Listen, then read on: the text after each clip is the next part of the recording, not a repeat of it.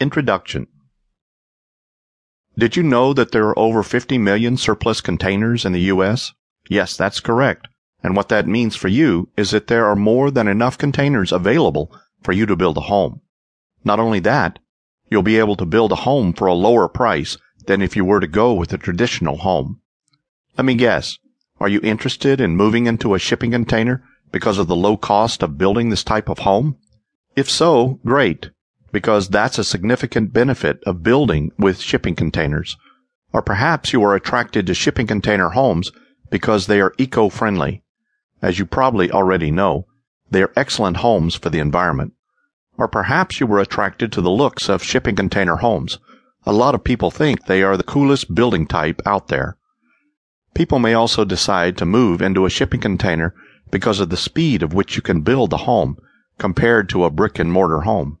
Off the grid living is also something that attracts people to shipping container homes. Whatever your motivation, I'm here to help you to move into your shipping container home. I produce this book in a step by step way so you can get clarity about all the processes.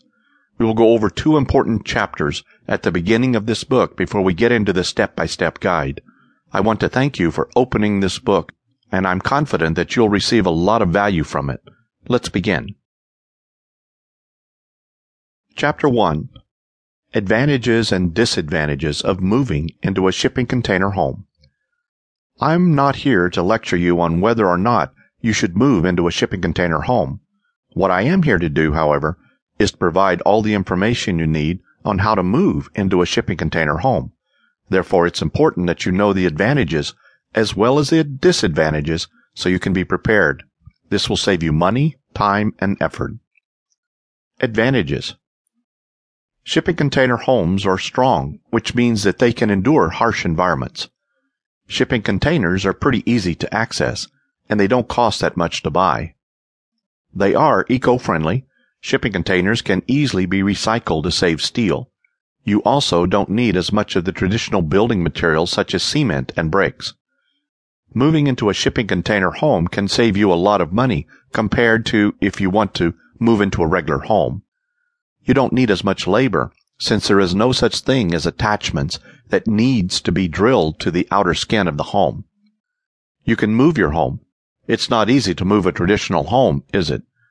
Now, it doesn't mean that it's also easy to move a shipping container homes, since you might have footings, etc., but at least it's possible.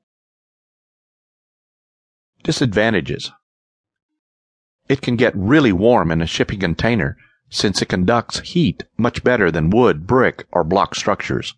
Insulation is therefore important, which we will discuss later in the book.